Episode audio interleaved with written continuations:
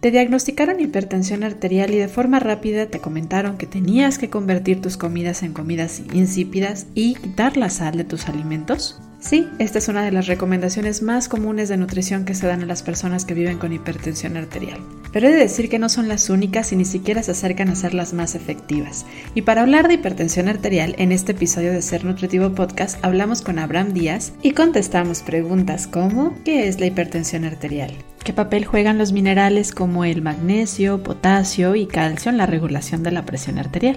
¿Es realmente el consumo de sal de mesa lo que está causando tanto aumento en la estadística de hipertensión arterial? ¿Cómo afecta el sesgo de peso en el diagnóstico y en el tratamiento de hipertensión arterial? Estas y más preguntas contestamos juntos en este episodio de Ser Nutritivo Podcast. Bienvenidos a Ser Nutritivo Podcast, un espacio donde nutriremos tu hambre de aprender, crear, sentir y conectar. Soy Griselda Jiménez y junto a grandes colegas de la salud y buenos amigos, compartiremos contigo ciencia y experiencia que nutre tu ser. ¿Conoces a alguien que vive con hipertensión arterial? Me atrevo a decir que acabas de asentir con la cabeza. Y es que la hipertensión arterial es una de las enfermedades más presentes en el mundo, sobre todo en los países de bajos y medianos ingresos. Ahora te pido que intentes contar a las personas de tu familia que lo padecen. O bueno, si a lo mejor has podado tu árbol familiar y no estás tan cercano a ellos, ¿qué tal si lo haces con tus compañeros de trabajo? O si tienes más de 50, te invito a que lo hagas con tu grupo de amigos más cercanos. Probablemente, si tu edad está por arriba de los 30, al menos un tercio de ellos tengan hipertensión arterial. Pero ojo, la realidad es que es probable que sean muchos más, ya que esta enfermedad justo se ha ganado el nombre del enemigo o la enfermedad silenciosa, debido a que se estima que el 46% de las personas adultas tienen hipertensión arterial y lo desconocen. Y es que sus primeros síntomas tienden a ser casi imperceptibles o también muy fáciles de confundirlos con el estrés, con el cansancio o con el ritmo de vida actual. Así que es posible que sean muchos más tus amigos que lo padezcan o tal vez tú seas uno de ellos. Y cabe decir que la hipertensión arterial se asocia con el aumento de la tasa de mortalidad y con varias de las causas de muerte que encabezan la lista de las causas de muerte en el mundo. Pero si ya sabes y has escuchado Ser Nutritivo Podcast, tal vez digas, ay no, esta no es la forma en la que comúnmente hablan en nutrición o de nutrición en Ser Nutritivo Podcast. Y efectivamente, la idea no es asustarte, no es nuestro enfoque el comunicar desde un lado de miedo, pero me parecía muy importante que supieras lo trascendente que es hablar sobre hipertensión arterial y además también cómo se aborda desde la nutrición sin caer en la típica recomendación insípida de quita la sal. Por lo que ahora vamos a hablar sobre hipertensión arterial y para hacerlo estoy muy bien acompañada de Abraham Díaz, quien es nutriólogo y coach de bienestar en salud. Bienvenido y muchas gracias por decir que sí, Abraham. Si tú eres más visual que auditivo, te invito a ir a YouTube, a nuestro canal de Ser Nutritivo Podcast, para disfrutar de esta entrevista en un formato de video. No olvides activar la campanita para que cada jueves te notifique que tenemos un nuevo episodio. Ser Nutritivo Podcast también está disponible en YouTube en formato de video. Continuamos con nuestro episodio. No, muchas gracias a ti, Gris, por la invitación. Muy contenta de compartir este micrófono. Déjame decirte que hace un par de, híjole, yo creo que ya pasados meses, eh, parte del equipo de Body Sante empezó a seguirte en las redes sociales y por ahí me llegó así el mensajito de, oye, está bien padre lo que platica y cómo lo platica síguelo y piénsale en tenerlo en Ser Nutritivo Podcast. Y no tuve que pensarlo mucho tiempo, se llegó la fecha y dije, claro, es una voz que necesitamos tener y más para compartir este tema que curiosamente no me había pasado por la cabeza hablar como tal. Entonces, creo que lo estábamos guardando para ti, Abraham. Ah, muchas gracias por, por, un honor también estar aquí y este y bueno, otra vez muchas gracias por la invitación y por tomarme en cuenta.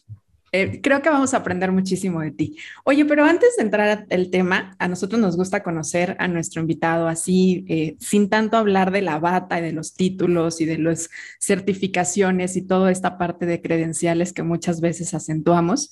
Nos gusta conocer un poquito el qué te llevó a ti a sensibilizarte a estos temas. Tú hablas principalmente en, tus redes sociales y creo que te enfocas mucho en esto en la consulta, a tratar pacientes que viven con diabetes y personas que viven con hipertensión arterial. ¿Por qué? ¿Por qué la hipertensión arterial? Bueno, eh, más que nada, eh, cuando desde que soy niño y bueno, desde que tengo uso de razón, mi mamá vive con hipertensión. Eh, la situación aquí es que también todo ha sido como de carga familiar. porque también mi abuela eh, tuvo hipertensión, fallece por, ese, em, por esa causa, eh, pero lo curioso es que todos somos de cuerpo normativo. Entonces, esta, esta es una de las em, causas que me llegan como a, a interesar sobre todo cuando me empiezo a enterar de los temas de gordofobia, eh, de salud en todas las tallas, de discriminación, de sesgo por peso, porque es que si, por ejemplo, a mi mamá, que toda la vida ha estado haciendo actividad física, que ha llevado en periodos de su vida alimentación basada en plantas, nunca se le ha dicho o se le ha hecho referencia a que ha sido su culpa, a que ha tenido algo que ver porque no cuidó su salud, ¿cómo es que si hay un sector de la población que se está viendo afectado y que no se le toman en cuenta estos factores, ¿no? Que simplemente se le va a, dar esta carga eh, que ya viene dada por, por a lo mejor y su tamaño de cuerpo porque es parte de los estigmas que, que, conllevan el que no se les crea que pueden llevar un estilo de vida saludable, el que no se les crea que de hecho sí es una carga genética la que están teniendo más que nada más allá de ver por su peso. Entonces creo que esto es lo que más me interesó, el, darme cuenta que no muchas personas estaban hablando de este lado. Eh, sobre la hipertensión bajo este enfoque, ¿no? Que es el enfoque de, salud en todas las tallas y sobre todo, eh, pues una atención no centrada en el peso. Muy, muy cierto. La verdad es que creo que no conozco a alguien más más que tú, lo tengo que decir así como tal, porque es, es, verdad, siempre está muy marcado el pues baje de peso y se le va a quitar, ¿no? Como si esa fuera la cura a muchas condiciones que hoy en día se, da como la recomendación a todo el mundo, ¿no? Y llegan así los pacientes de me mandó el doctor porque dice que así es como me va a bajar la presión arterial. Y antes de hablar de la hipertensión arterial, creo que es importante que pongamos algunas definiciones sobre la mesa, ¿no? ¿Cómo es la presión arterial? ¿Qué es la presión arterial? Ayúdame a explicarlo. Mm, más que nada, y el ejemplo que llevo eh, dando desde que venía estudiando en la carrera, era que nuestras arterias son como una manguera. Entonces, tenemos, mm, hay como una fuerza normal con la cual va a avanzar el agua a través de esta manguera y está dada por una bomba que en este caso va a ser nuestro corazón las arterias van a tener una flexibilidad increíble porque tienen que abrirse, cerrarse ante, ante algunos estímulos que van a ser de hormonas, ante algunas reacciones que vamos a tener ante, por ejemplo, elementos como puede ser este, la sal, el potasio, que van, a, que van a jugar un papel importante también en toda esta parte hablando de los nutrimentos. Solo que cuando llega a suceder la hipertensión arterial, eh, por motivos que desconocemos, porque más que nada la mayoría de las personas eh, tienen la que se conoce como primaria o esencial, que hasta el momento mm, tenemos como pistas, pero no sabemos con exactitud qué es. Lo que sucede es que esta flexibilidad que ya venía dada eh, se reduce. Entonces, el espacio dentro de las arterias mm, llega a disminuirse y empieza a empujarse con más fuerza también por parte del corazón. Lo que tenemos aquí es un gasto cardíaco aumentado y también eh, lo que se conoce como una disminución de la, de la luz de las arterias. Entonces, esto es lo que favorece a que haya aumentos de la presión, el que tengamos un, eh, que nuestro corazón esté eh, bombeando mucha más sangre para tener que llevar toda esta, este, con más fuerza para llevar la sangre a todos los lugares del cuerpo donde se necesita. Esa es la, la razón principal. A esto, le sumamos a este ejemplo de la manguera, por ejemplo, otras causas que pueden ser, por ejemplo, eh, la aterosclerosis, dada a lo mejor por el hábito del tabaco, que sería en este caso que, por ejemplo, tuviéramos la manguera en el sol y se hubiera endurecido al paso del tiempo. O también podríamos agregarle el hecho de, este, mm, eh, bueno, ahí me confundí, ahí era arteriosclerosis. La aterosclerosis es con el colesterol. Tendríamos el colesterol que va a formar unas placas que se van a llamar ateromas, de ahí viene el nombre, y que son como si tuviéramos piedritas o basuritas dentro de la manguera. Entonces, esas también van a impedir el paso de la sangre. Todos estos factores eh, se conjuntan para que demos pie a que la presión empiece a subir y que también la fuerza que esté ejerciendo el corazón para tratar de mover esta sangre eh, aumente. Eso es lo que provoca más que nada las, las razones y son las que conocemos hasta ahorita, porque la mayoría, como te digo, mm, son dadas genéticamente, y otras pues eh, van a estar dadas medioambientalmente o por algunos eh, factores de riesgo o conductas que pues sí podemos modificar, pero hay que saber cómo hacerlo, que es, que es la parte en la que yo me enfoco. ¿Y cómo se diagnostica? Porque pasa muy seguido, siento yo, que va el paciente al médico o el enfermero y de repente le toman la presión arterial y salió alta y, usted ya es hipertenso, ¿no? O sea, aparte con la etiqueta como tal que, que tiende a ponérsela a las personas cuando tienen alguna condición. ¿Realmente esta sería una forma de poder hacer un diagnóstico de hipertensión arterial o tendría que hacerse por repetición en condiciones diferentes? pensando en que, bueno, pues regularmente vas al médico o cuando estás enfermo o si tuviste un accidente o algún chequeo, pero aún así, pues el ambiente no es tan fácil, ¿no? No es tan, como que relajado me siento aquí en el hospital o en el consultorio médico. ¿Cuál sería la forma correcta de hacer un diagnóstico de hipertensión? Mm, principalmente tenemos que eh, hacer detecciones, igual, igual que con la diabetes, al momento en el que empezamos a ver que hay una normalidad, tenemos que eh, dar paso a tener una duda. Sin embargo, una duda no siempre va a llevarnos a un diagnóstico. Para eso tenemos que hacer confirmaciones. Lo ideal sería, eh, y lo ideal que nos marcan las guías más actuales, que se tomara la presión en ambos brazos de forma simultánea, cosa que se ve un poco difícil el tener dos, eh, dos personas haciendo la medición al mismo tiempo bajo las mismas condiciones. Y lo más curioso es que la presión arterial tiene eh, efectos prácticamente instantáneos, donde las personas en cuanto se encuentren, como ya lo comentaste muy bien, en una situación de estrés, se les va a ir a las nubes la presión. Eh, lo ideal sería que se hicieran varias tomas a lo largo de varios días en las mismas condiciones en las cuales una persona eh, eh, se presentó. Eh, lo ideal también sería que debería hacerse en ambos brazos para comprobarlo, si hay alguna variabilidad entre una y otra, descartar factores extras y esta es la parte más importante porque como te digo 95% de los casos que vamos a tener va a ser de hipertensión primaria que no tenemos una causa conocida. Sin embargo, el resto de los casos va a ser de una hipertensión secundaria, donde sí podría ser el uso de algún fármaco, algún tumor que puede existir eh, y que esté afectando las hormonas que regulan la presión arterial, entre otros factores que, eh, que vienen ahí involucrados. La cuestión aquí eh, y que marco muy bien con las personas que viven en cuerpos grandes es que son más susceptibles a todas estas cuestiones de sesgo. Por ejemplo, que tuviéramos una persona que tiene que, que por falta de accesibilidad que puede haber en muchos espacios, porque la mayoría de los espacios no están diseñados para, para personas en cuerpos grandes, que tengan que subir unas escaleras, que el espacio, la silla no, es, no, no sea la ideal para su, para su tamaño de cuerpo. Muchas veces me he encontrado, y esta es la parte en la que sigo trabajando, eh, que no existen los tamaños de, la manga o del brazalete adecuados. Creo que eso es la parte más importante de reconocer. Me acuerdo mucho que en el servicio social, yo lo hice en, eh, una este, eh, clínica comunitaria del lugar donde, de donde yo vivo. Y lo que pasaba es que no, no le cerraba a las personas.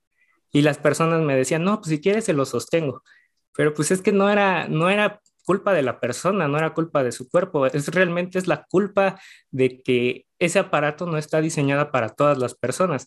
Y creo que muchos profesionales de la salud no conocemos ni siquiera esta información. O sea, eh, me llego a encontrar que solamente sabemos que existe el tamaño pediátrico y que existe el tamaño de adultos, pero no sabemos que dentro de los adultos también existe un mediano y un grande. Y que inclusive eh, los únicos espacios donde se llega a tener esto no son tan seguros, no son espacios tan seguros para las personas en cuerpos grandes porque son oficinas eh, o consultorios bariátricos, donde no cualquier persona eh, va a tener que recibir una atención para tomarse la presión.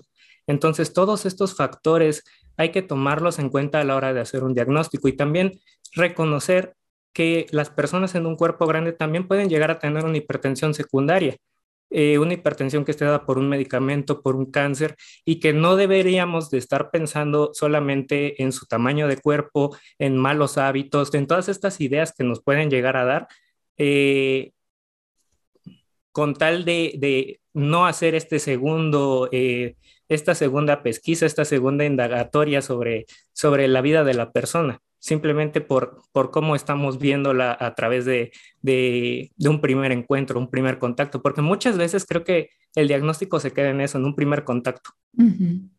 Sí, y como dices, son, en sí muchas veces son las condiciones y esto aplica para en cualquier tamaño de cuerpo, ¿no? Si llegas a lo mejor y vas al doctor y traes una infección, pues tal vez esta infección también pueda generar un aumento de la presión arterial. Si traes eh, un dolor terrible de que a lo mejor estás teniendo un tema de la vesícula y te toman la presión arterial, sumamente probable que en ese momento esté de manera reactiva elevada. Entonces, muy trascendental no quedarnos con un solo dato como para poder hacer diagnóstico. La importancia de, de indagar, investigar, mucho más allá de, a ver, si esta es la realidad en este momento, pero no necesariamente esto ya puede permitir diagnosticar a, la persona. Ahora, es muy conocido este parámetro o este rango de 120-80, ¿no? Y aparte, pues sabemos que es un rango, ¿no? Más menos 10, que es como lo, clásico. Y como muchas personas se lo saben, en cuanto ven 132, 91, habría que tener un dato de alerta, habría que considerar una cuestión de alerta o habría que buscar un poquito más o tener más flexibilidad en estos rangos, considerando también a lo mejor el tamaño de cuerpo de la persona. Sí, fíjate que qué bueno que traes esto a la conversación porque justo estuve checando que últimamente hay eh, muchos artículos, pero son de opinión, sobre cómo las personas eh, que son altas, en este caso tienen un cuerpo grande, pero en el caso de estatura, se les está intentando hacer un punto de corte distinto, porque suelen tener presión diastólica diferente. Entonces, esto nos podría dar pie a pensar que quizás si omitiéramos toda esta parte del estigma, del sesgo, probablemente también deberíamos estar haciendo un parámetro distinto para personas en un cuerpo grande, porque sabemos que hay diversidad corporal. Eh, algo que yo le digo a las personas y que trato también de, que se enfoquen en ello es que, se, que veamos todo con curiosidad eh, y también sin juicio, porque creo que las enfermedades crónicas tienen un papel muy grande de, culpabilidad y lo veo todos los días. Me meto a redes sociales, estoy en grupos donde las personas comparten consejos de, de, nutrición o de alimentación para personas que viven con enfermedades crónicas y siempre veo como esta carga de culpa que pueden llegar a tener o que otros les pueden dar por cómo se comen, por cómo han vivido, eh, cuando en realidad muchas de las enfermedades no han sido culpa de, ellos, son procesos naturales muchas veces que no podemos controlar. Sabemos de los determinantes de la salud, que no todas las personas tienen acceso a, educación, a servicios de salud adecuados. Y también quiero hacer aquí el paréntesis de que soy una persona que marca todas las casillas del privilegio. Entonces, no podría yo... Eh, compararme con una persona que no ha recibido esta misma eh, educación en salud, este mismo acceso en salud, los mismos eh, métodos o acceso agroalimentario a los sistemas de comida. Eh, entonces, tratar de eliminar estas etiquetas que pueden llegar a tener las personas con respecto a las enfermedades y quedarnos en la parte de, ok, ¿qué es lo que esto está, qué es lo que esto significa para mí en este momento? ¿Qué es lo que eh, puedo aprender de esta cifra que estoy teniendo en este momento, eh, qué es lo que puedo mejorar, qué es lo que puedo integrar a mi vida, porque creo que también aquí entra la parte de que lo primero que hacemos es quitar. Y, esa parte eh, me parece como una conducta un poco em, que, trata, que estamos tratando de, erradicar algunos nutriólogos, sobre todo en la parte de, de, en vez de ver que podemos eliminar de tu vida, ver que podríamos em, empezar a sumarle, ¿no? Entonces, yo creo que el mejor consejo que podría darles es que miren esas cifras con curiosidad y que se olviden de los juicios que pueden existir detrás de ellas, ¿no? Que vean qué es lo que sí se puede cambiar en vez de enfocarnos un poco en, en esta parte de la culpa por, por qué hice mal. Y ahorita que hablas como de, de todas estas eh, posibilidades, ¿no? O razones por las cuales se puede mover. Ahorita tú contabas la historia o la experiencia de tu familia. Está el factor genético, está el tema también eh, hormonal en nosotras las mujeres, que también hace más propensas alteraciones en la presión arterial. Está, y, a mí me parece importante, yo lo decía en la introducción, ¿no? Cómo es dos tercios de la población adulta que vive en países de bajos y medianos ingresos. O sea, hace como toda esa parte también de el estrés que se vive por el tema económico, la transportación, la falta de recursos, la falta de conocimiento, va más allá de que la persona quiera o no, o sepa o no. O sea, de verdad es, veamos o abramos el lente porque es mucho lo que se puede hacer. Y además, al quitarle esta carga a la persona, permite realmente abordar lo que sí se puede, lo que sí es realmente importante. Y, a mí me, gustaría que antes de que nos vayamos un poquito como a temas de algunas recomendaciones, y, vamos a abrir también el lente a ver si estas recomendaciones son realmente importantes en todos los casos o no. Em, yo comentaba al principio que está asociado con muchas de las causas de muerte, como son los problemas cardiovasculares, que hoy sabemos que, bueno, pues siguen encabezando las causas de muerte en el mundo. ¿Por qué? ¿Por qué se da? ¿A qué nos puede llevar el que la hipertensión, que esté presente a lo mejor durante cinco años, seis años de manera oculta, de repente se detone y pues ya termine siendo un problema renal? ¿Qué puede, qué puede estar llevando o a qué otras afectaciones podría llevarnos, a hablar? Lo más nuevo de Body Santé ya está aquí. Ya puedes adquirir el primer curso Cuidando de mí con diabetes, una guía básica que toda persona que vive con diabetes o que tiene un ser cercano que habita con ella se beneficiará de conocer y de recibir. En él hemos reunido y generado información y estrategias que te permitirán conocerte, cuidarte y atenderte desde la integridad de tu ser. Ingresa a www.bodysante.com diagonal cursos y conoce más de lo que tenemos preparado para ti. Adquiere el curso aprovechando los precios especiales que tendremos durante el mes de julio. Si durante cada episodio aprendes mucho, ahora imagínate lo que podrás aprender en un curso especialmente diseñado para ti. Mm, creo que eh, aquí esta parte es importante también reconocer eh, los factores. Em, a veces pensamos que van a ser directos, cuando en realidad también hay muchas condiciones que van a ser indirectas. Eh, solemos tener ya, ya a veces las enfermedades ya no llegan solas, ya son una serie de, em, eh, ¿cómo se llama? Eh, son una serie de afectaciones que reconocemos ahorita como comorbilidades. Específicamente tenemos el síndrome metabólico, que es el conjunto de todas estas este, alteraciones y que van a ocurrir al mismo tiempo. Si le estoy sumando que a lo mejor y tengo un diagnóstico de hipertensión, a esto a lo mejor eh, empezamos a tener cifras alteradas de, glucosa o que ya empecemos a entrar en el campo de la diabetes, además de una hipercolesterolemia, empezamos a tener como varios eh, mecanismos de entrada por los cuales son problemas individuales, pero que a la larga se van a hacer un problema ya este, mayor. Eh, la diabetes con relación a la, hipertensión eh, va a tener alteraciones que son tanto microvasculares, en los vasitos más pequeños que tenemos en nuestro cuerpo, tanto macrovasculares, donde ya empezaríamos a tener afectaciones en órganos ya eh, de este origen o que, que, estábamos comentando como la enfermedad renal. La otra es que los niveles elevados constantemente de presión arterial que no llegan a ser tratados también empiezan a tener por sí mismos daños en, nuestro, en nuestros órganos, los órganos que se conocen como diana. Eh, eh, en este caso, eh, lo que se me viene a la mente podría ser, así como lo mencionaste, la enfermedad renal, también casos donde ya tenemos hipertensión que llega a afectar la vista en casos a veces de presión intraocular, eh, asociado y de, nuevo es una suma de, todo que podríamos tener el mismo daño eh, que estamos teniendo microvascular por la diabetes, entonces van a ser eh, situaciones que llegan a, a, juntarse y a causar problemas mayores. Por eso es que deberíamos estar tratando las enfermedades como conjunto, pero a la vez de forma individual en cada una de las personas.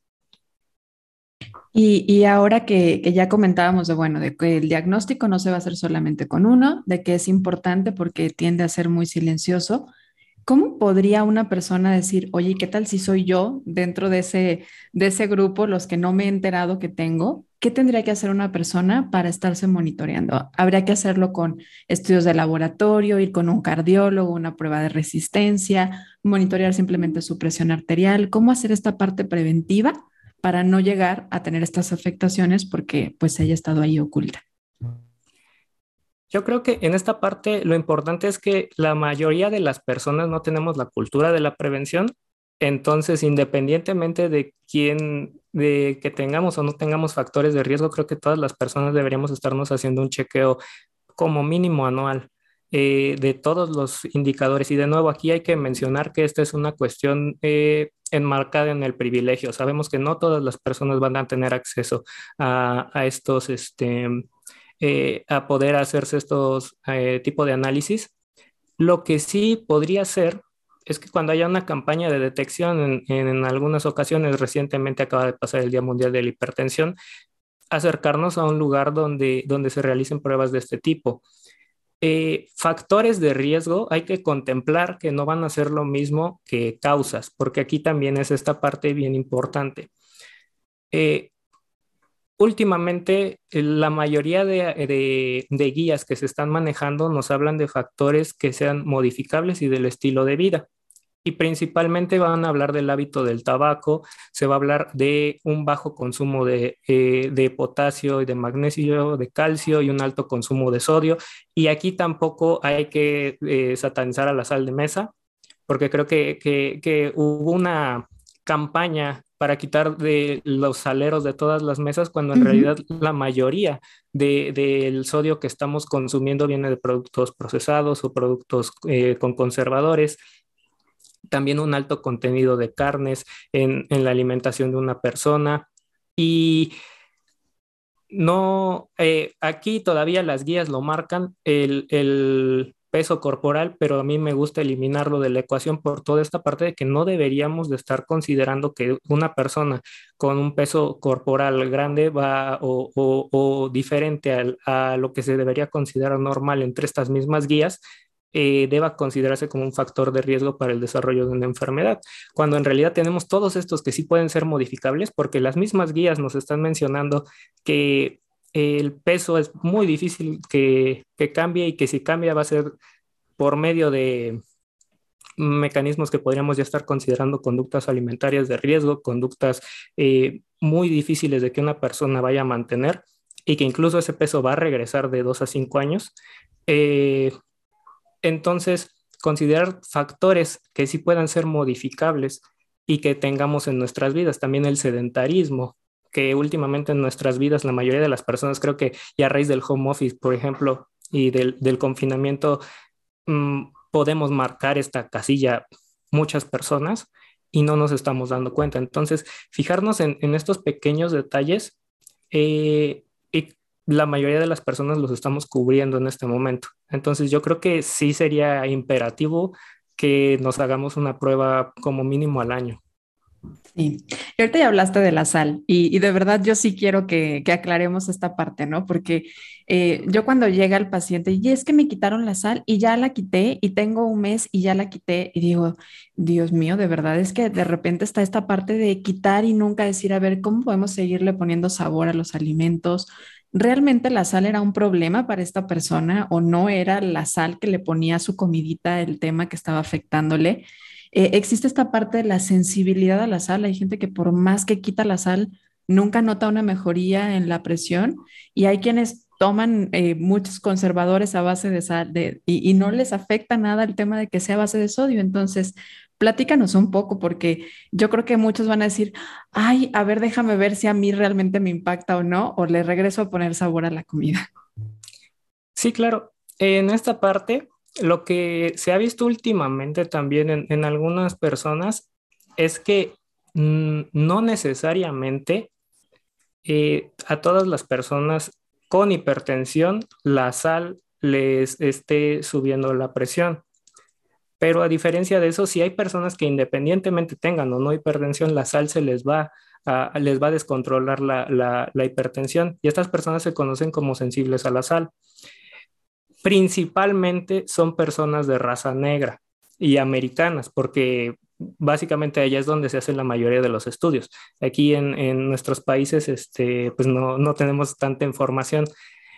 Y es por eso que esa es la relación que podríamos llegar a tener entre que las personas de raza negra en los Estados Unidos tuvieran muchos más índices de hipertensión, que no necesariamente fueran condiciones, bueno, sumarle a las condiciones socioeconómicas, a todas estas condiciones que ya hemos estado hablando, pero también que tienen esta capacidad, eh, su cuerpo de, de tener un efecto prácticamente instantáneo al momento de consumir la sal.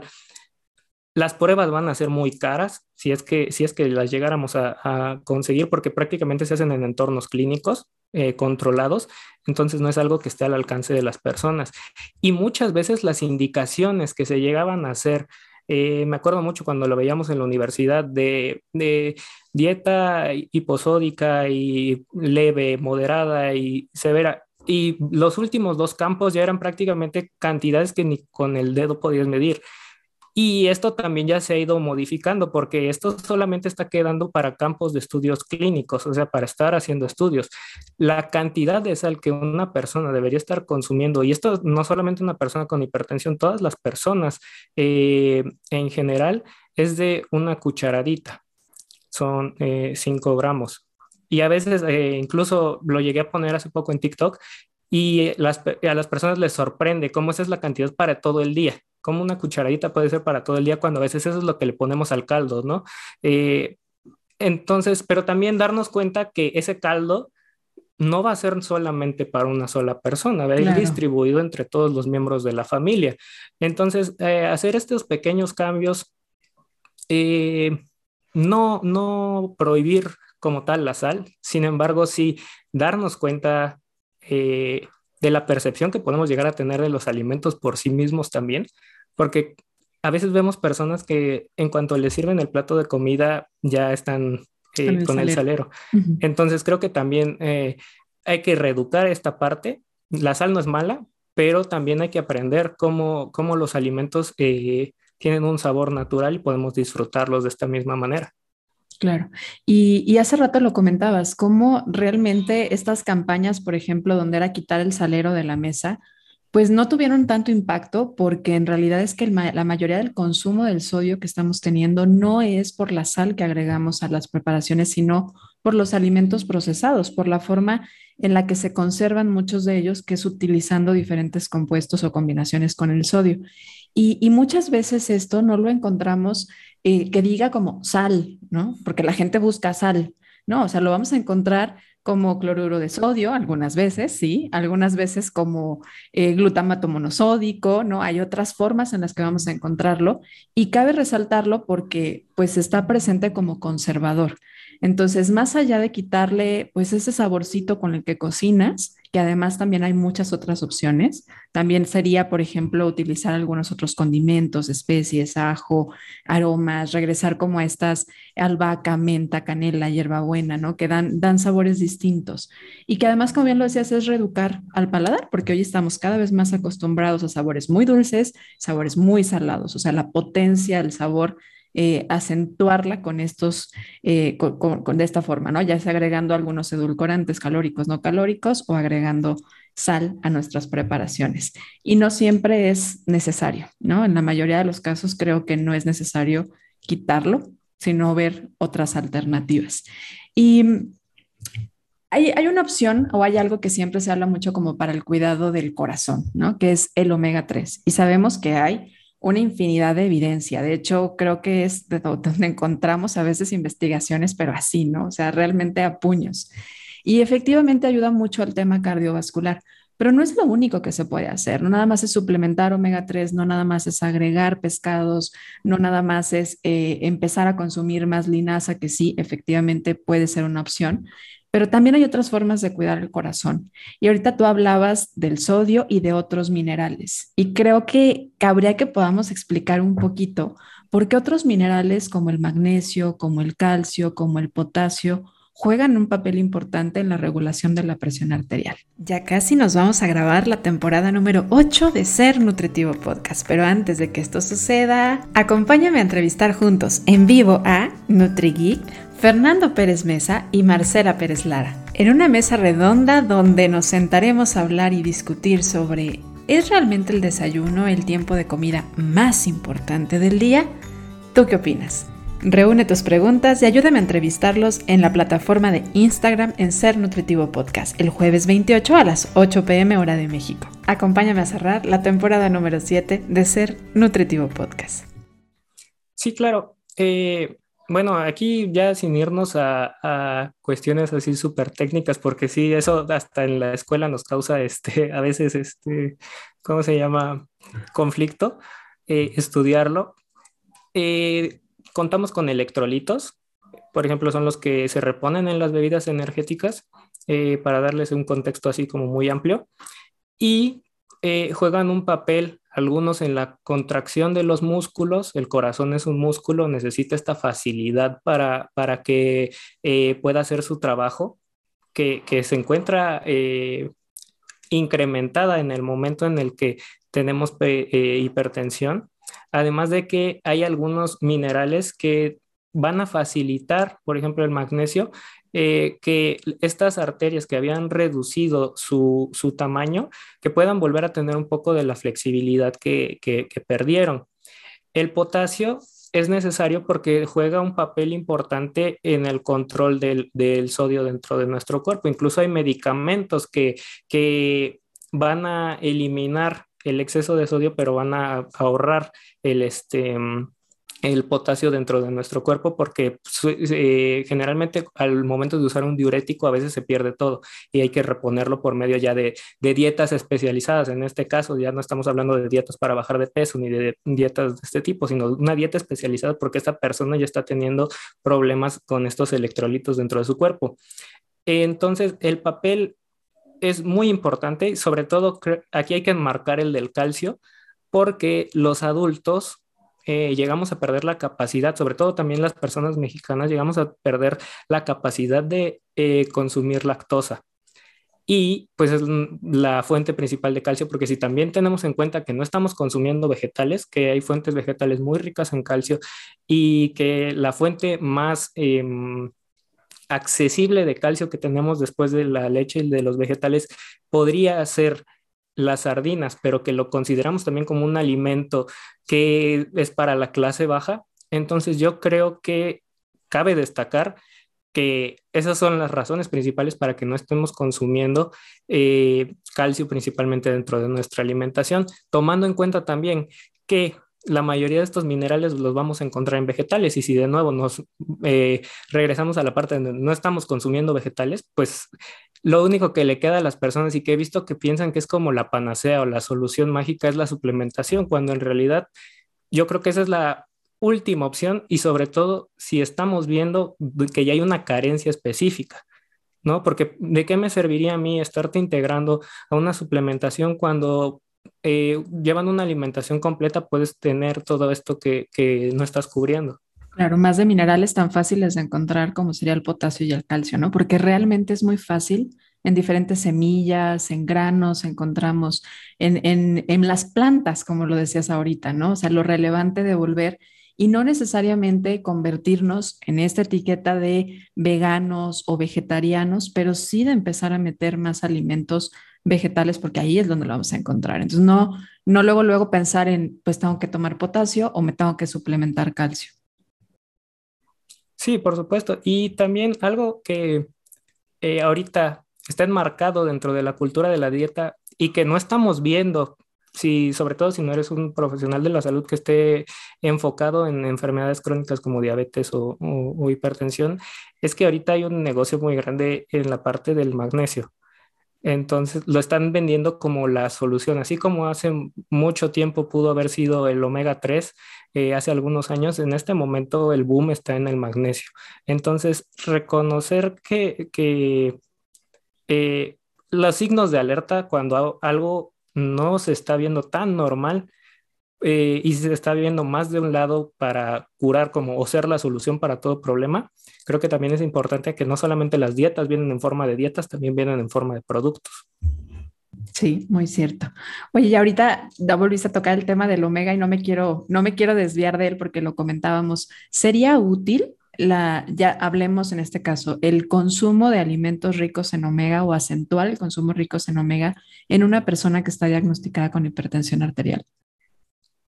Eh, la evidencia más reciente con respecto al, al omega 3 nos habla de que no está reduciendo por completo todas las causas de mortalidad cardíaca, como se nos había vendido hace algunos años, como te comentaba con este tema de, que era como lo ideal para, para eh, cualquier enfermedad del corazón. El problema es que eh, en cuanto decimos que, no va a reducir la, mortalidad eh, cardíaca, las personas van a pensar que hay que eliminarlo por completo. Entonces no sirve. Exacto. Cuando eso es también irnos a los extremos. Sí va a tener su función, sí tiene su función, sobre todo también en la hipertensión arterial. Eh, hay que hablar también en esta parte de que no solamente hay que guiarnos porque por el omega 3, sino también las fuentes de colesterol que podemos estar teniendo tanto de nuestra alimentación como formas en las que podamos reducir el colesterol, como por ejemplo sería con el consumo de algunas fibras, en específico los betaglucanos que nos podemos encontrar en la parte de la avena, que también ahorita está súper satanizada este, por, por muchos este, gurús que nos podemos encontrar en el Internet.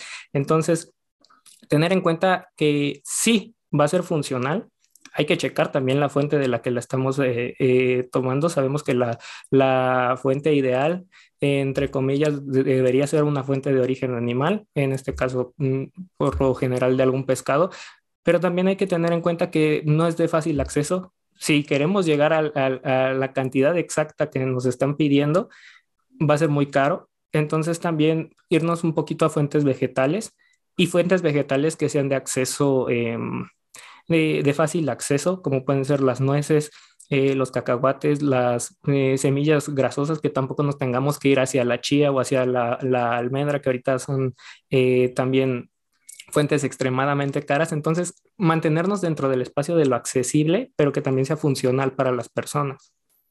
Sí. Y, y ahorita ya pensando en, pensaba yo en el tema del omega 3 y decía, bueno, lo mejor en alguien que tenga una hipertensión, y que también esté combinado, porque ahorita dices, hay combinaciones, ¿no? Hay que a lo mejor si trae un tema de eh, colesterol alto, pues a lo mejor le va a ser útil, ¿no? Si trae una dislipidemia, podría ser útil. Pero no pensar que nada más porque ayuda al corazón, va a ayudar a todos los problemas del corazón, ¿no?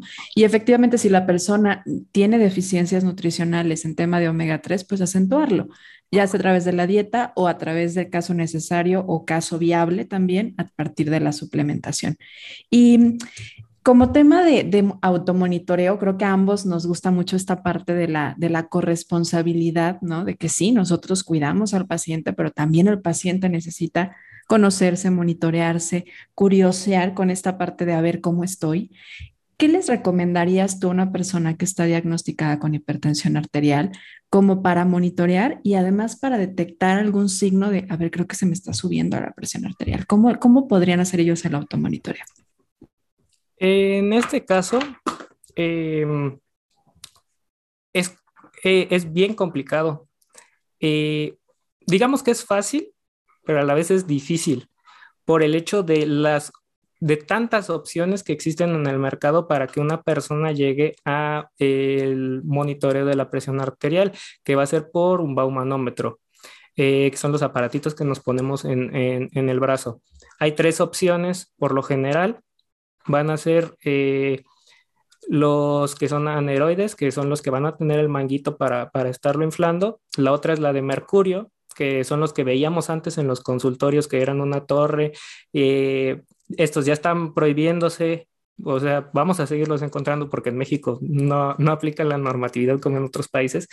Y la parte eh, de los digitales, pero dentro de los digitales otra vez encontramos otra sub, subclasificación tenemos algunos que van a mm, eh, medirse en el dedo, como los empezamos a ver los, los medidores, este, los oxímetros y los medidores de frecuencia cardíaca, los de muñeca y los que de nuevo son, son a la altura del, del brazo.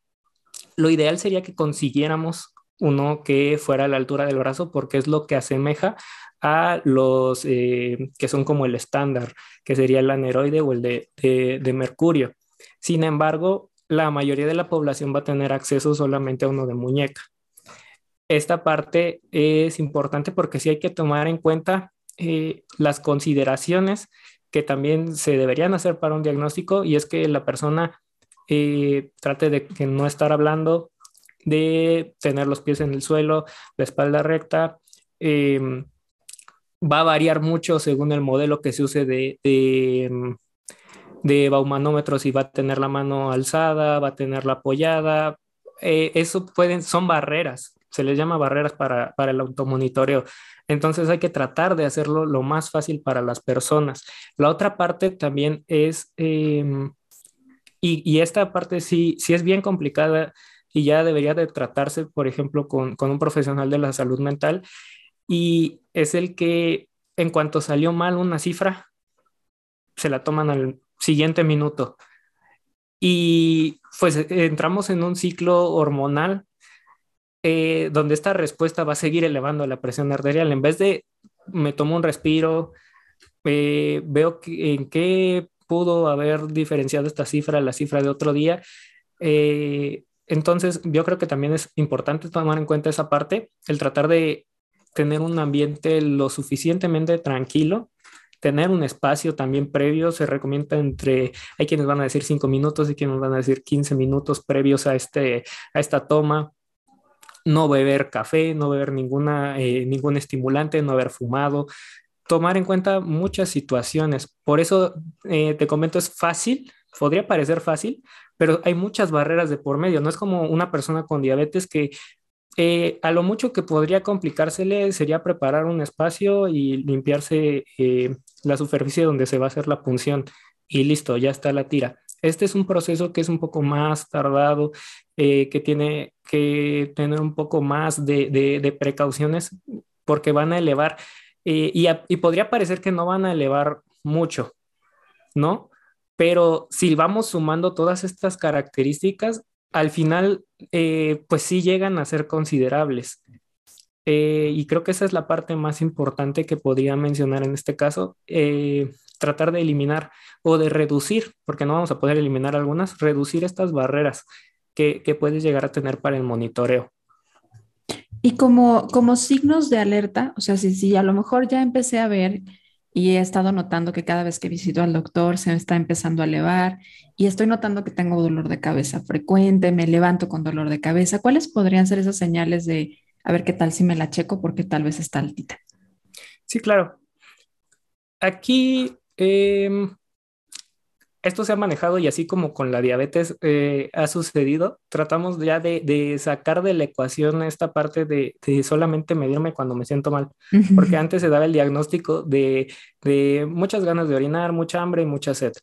Y de igual manera aquí con, la hipertensión pasa lo mismo. Eh, se le llega a mencionar a la persona, ha visto lucecitas, le palpita eh, la sien, siente mareos, pero es que eso se puede referir a muchas enfermedades. El decir, creo que el signo a lo mejor y más notable que puede llegar a ver en las personas es el zumbido de oídos. Eso sí, a menos que hayamos tenido algún eh, impacto en la cabeza o que eh, varias razones que ya sí se podrían salir de lo normal, pero el zumbido de oídos creo que es la clave. Y si eso lo combinamos con que la persona se esté sintiendo mareada, con que la persona se esté sintiendo em, que esté teniendo la visión borrosa, ahí ya podríamos estar cuestionando o, analizando si sí está teniendo una crisis hipertensiva, que es cuando tenemos arriba de 180 eh, la presión y que hay que tratar de evitarla porque se llegan a convulsiones principalmente y ya tenemos un daño, puede llegar a haber un daño a largo plazo en esta persona. Sin embargo, creo que aquí también cabe aclarar que esto fue como una experiencia personal que hace muchos años traté a una persona que eh, llegó con las cifras que podríamos considerar que esa persona no debería estar como caminando y que ya debería estar de camino a urgencias. Pero, y pues yo apenas me encontraba, no sé, en los primeros años de mi práctica, y me comentó un, un doctor que era mi encargado en ese momento y me dijo, es que las personas se acostumbran a sentirse así. E, entonces, pues las personas sí somos muy tolerantes a, a sentirnos mal a veces No me gustaría pensar que todas las personas deberían estarse sintiendo mal todo el tiempo, pero por el mismo acceso a veces a, la salud o a la atención médica llega a suceder esto. Entonces, eh, ante los primeros signos de alarma, deberíamos estarnos atendiendo. Y eso es lo importante aquí, que, como lo mencioné ahorita, si llegamos a tener alguno de estos eh, signos, pues medirnos la presión en ese instante o pues ir a un lugar donde nos puedan hacer esa toma, porque no todas las personas, como te digo, van a tener el acceso a, tener un baumanómetro en casa a lo mejor. Y dentro de, de, las recomendaciones más populares actualmente sobre alimentación está una dieta que es la dieta DASH. Que bueno, al hablar de dieta, cabe mencionar que es, es porque es la alimentación, ¿no? Un perfil, una forma de alimentarnos pero no es necesario que hablemos como de restricción calórica ni nos estamos refiriendo a ello. Vamos a dar una pequeña como untadita porque podríamos dedicarnos un podcast completo a hablar sobre la dieta DASH y la idea era empezar a dar como esta introducción al tema. Pero ¿por qué esta dieta se está volviendo como algo tan tan importante o con tanta evidencia como para poder abordar a un paciente que tiene hipertensión? Mm, bueno, la dieta DASH eh, ahorita últimamente está volviendo a salir de moda. Sin embargo, no es algo nuevo, así como de las dietas simplemente está regresando eh, en un ciclo, pero cabe destacar que no es una dieta como tal, es un patrón de alimentación. Simplemente lo que hace es enmarcar no solamente una dieta lo que va a hacer va a decirnos qué comer y qué no comer. Pero un patrón de alimentación enmarca también conductas, enmarca eh, eh, situaciones que van más allá de la alimentación. Los puntos principales que tiene un, patrón de alimentación que fuera de tipo DASH sería eh, un alto contenido de alimentos basados en plantas, que es el consumo de, pescados, el consumo de el reducir el consumo de carnes rojas, hay incluso algunas eh, posturas que dicen que hay que eliminarlas dentro de este mismo patrón. Eh, tratar de quitar, eh, bueno, dentro de los mismos marcos de los alimentos, el uso de semillas, en este caso como nueces de este tipo, el consumo de lácteos o productos derivados de los lácteos que sean descremados por el que también esto ya lo hemos ido viendo a lo largo del tiempo, que las grasas que tienen los lácteos no necesariamente son, son este, perjudiciales, pero pues nos quedamos en esta dieta que venía de, los, de, hace algunas décadas. Entonces, esos son como los puntos principales que marca la, dieta DASH, incluyendo también la modificación de algunos hábitos como el hábito tabáquico y eh, incluir la hidratación, incluir el movimiento. Eh, básicamente la estamos como ensalzando y diciendo que es la ideal para las personas con hipertensión, cuando en realidad estas casillas las marcan todos los patrones de alimentación actuales. Entonces, eh, salirnos también de esa como visión de túnel que tenemos sobre esto es lo que sirve, cuando mejor deberíamos ver esto es lo que se adapta a esta persona en este momento. Y cuando hablamos como de las pautas, pues son evidentes, ¿no? El consumo de vegetales que hemos hablado ya anteriormente, que es importante porque al meter fibra nos va a ayudar, ahorita tú decías de, de la avena, porque ayuda como a secuestrar la absorción de algunas grasas, que puede favorecer a disminuir en el caso de una persona que tenga una dislipidemia y obviamente también va a favorecer a otros temas digestivos, ¿no? La, la, importancia del ejercicio porque es relevante el movimiento, el cuerpo humano está hecho para moverse, las semillas porque son fuente importante de minerales, o sea, realmente no es la panacea ni es como aquí todos los que tengan hipertensión caben y tienen que hacer esta forma, porque si no la están haciendo tal cual, no les va a servir. En realidad sí, si empezamos a movernos más, ya es un puntito a favor, ¿no? Si empezamos a hidratarnos de mejor manera, disminuir el consumo de alimentos ultraprocesados, estamos favoreciendo y estamos tratando ya esta parte de la hipertensión arterial. Pues, Abraham, me ha encantado platicar contigo. ¿Hay algo por ahí todavía en el tintero que digas, Gris, todavía no nos vamos? No vamos a entrar a la última sección sin que yo diga esto sobre la presión arterial cuando se eleva.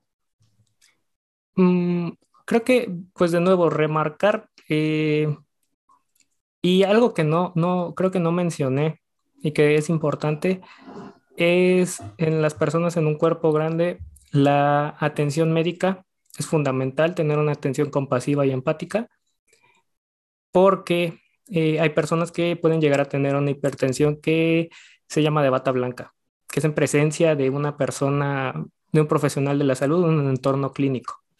Entonces, tener en cuenta que hay personas que eh, facilitar también eh, en medida de lo posible lo que podamos hacer para que estas personas tengan espacios ideales o hechos para ellas.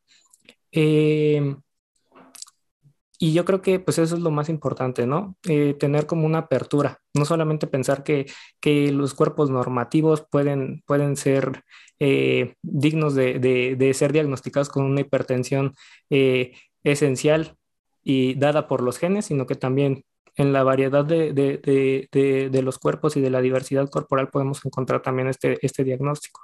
Sí, y fíjate que ahora que traes al micrófono a hablar un poquito sobre el estrés, porque pues es que esto genera estrés, ¿no? Si el paciente de cuerpo grande sabe que cada vez que va al médico le van a decir es que tienes que bajar de peso y esto solamente lo estresa porque pues simplemente su diversidad, su forma de su cuerpo tiene buenos hábitos y aún así, pues tal vez esto es lo que lo está estresando, ¿no? El que se estén centrando solamente en el tamaño de su cuerpo pensando que algo tiene que estar mal, sí o sí.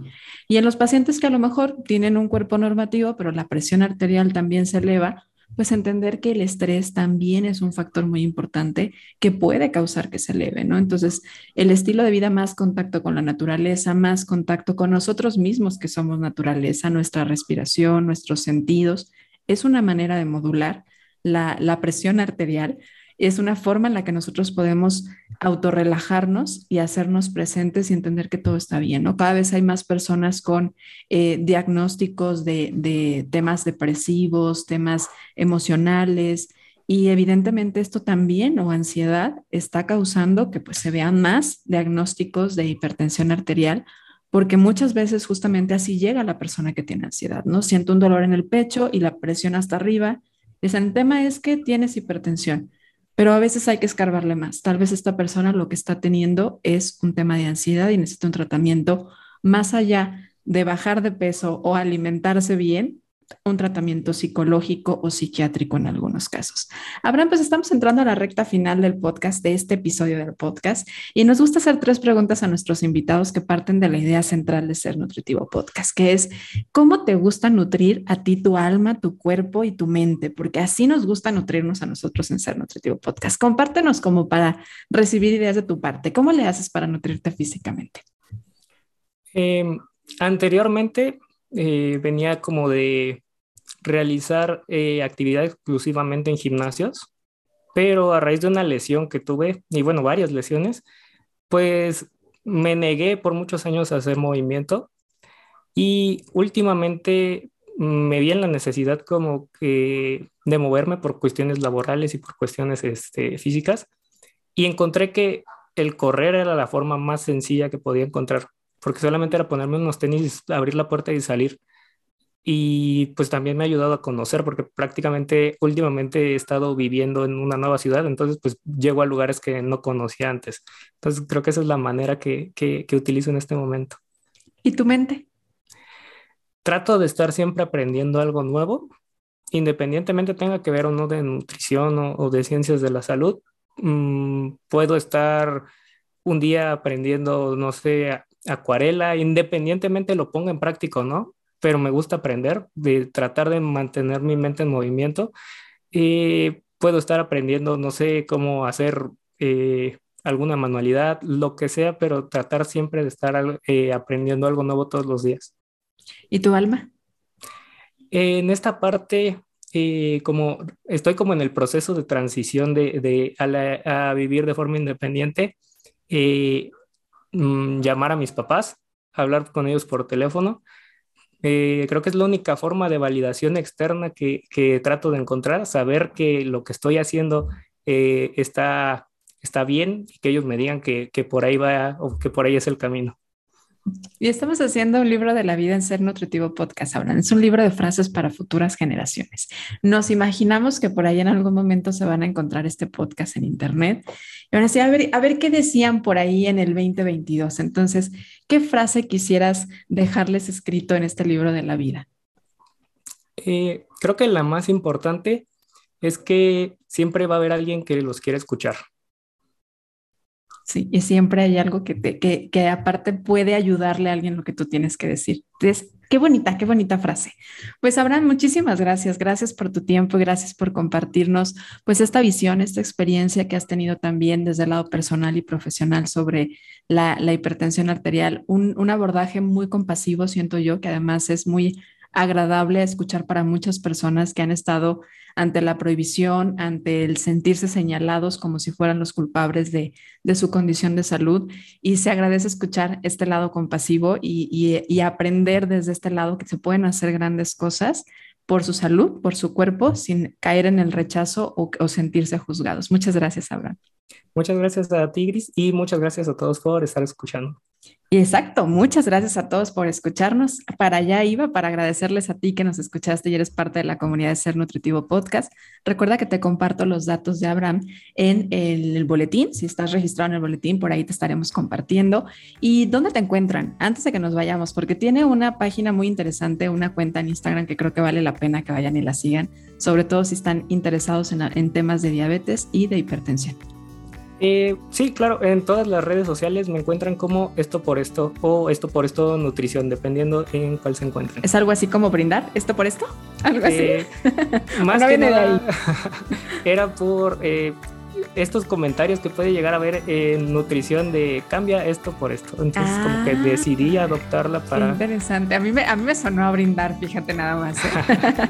Perfecto, ahora pues muchas gracias y gracias a ti que nos escuchaste. Recuerda que el próximo jueves encuentras un episodio nuevo, así que nos escuchamos pronto. Gracias.